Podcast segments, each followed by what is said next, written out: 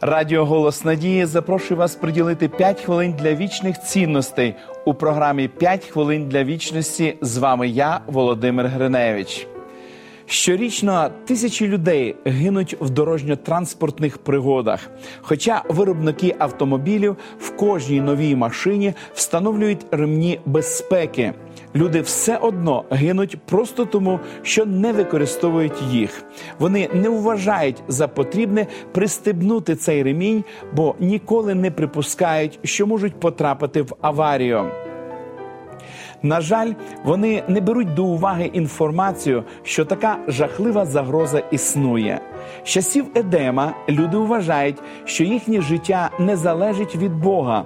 Теорія еволюції є всього лише складним поясненням подібної думки. І повсякденне життя людей, схоже, підтверджує такий тип мислення. Відкриття, що Бог єдине джерело нашого життя, може виявитися таким же запізнілим, як розуміння, що ми не застраховані від аварії на дорозі. Людина повинна була померти ще в Едемі, але Богу не потрібна була статистика, яка доводить його правоту. Він хотів, щоб ми жили, тому розробив план спокути, що дозволяє людині повернутися в присутність Божу.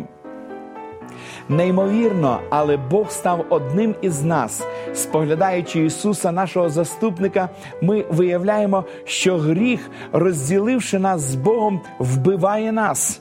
Ісус помер замість нас, поніс наш гріх і його наслідки. Висячи на Голговському хресті, він скрикнув гучним голосом, кажучи: Елі, Елі, лама Савахтані, цебто Боже мій, Боже мій, на що ти мене покинув?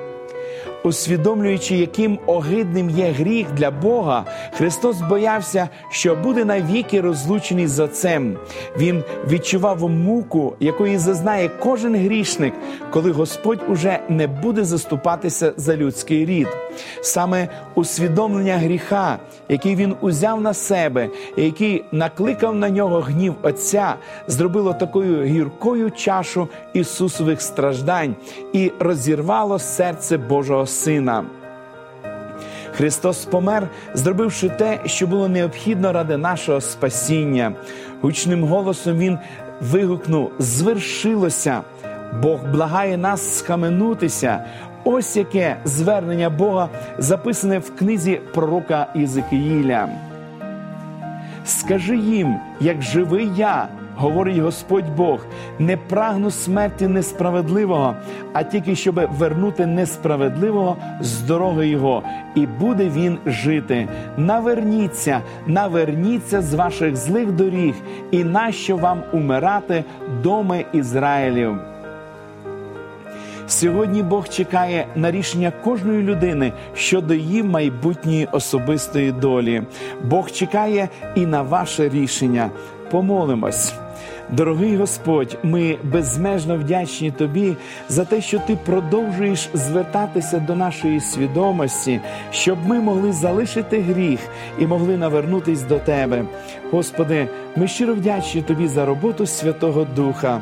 Ми просимо Тебе, допоможи нам дослухатись до Тебе, благослови наших телеглядачів і допоможи, Господи, їм прийняти рішення слідувати за Твоєю волею у своєму житті. Молимось в ім'я Ісуса Христа. Амінь. Пам'ятайте, ми самі вибираємо, яким буде наше майбутнє. Бог бажає нам вічного життя. А яким буде ваше особисте бажання? Для прийняття правильного аргументованого рішення щодо вічного життя рекомендую вам для індивідуального вивчення Біблії серію уроків Discover. Ви можете отримати їх, зателефонувавши нам за номером телефону 0800 30 20 20 або написавши на електронну адресу biblesobachka.hope.ua. Нехай благословить вас Бог. До побачення.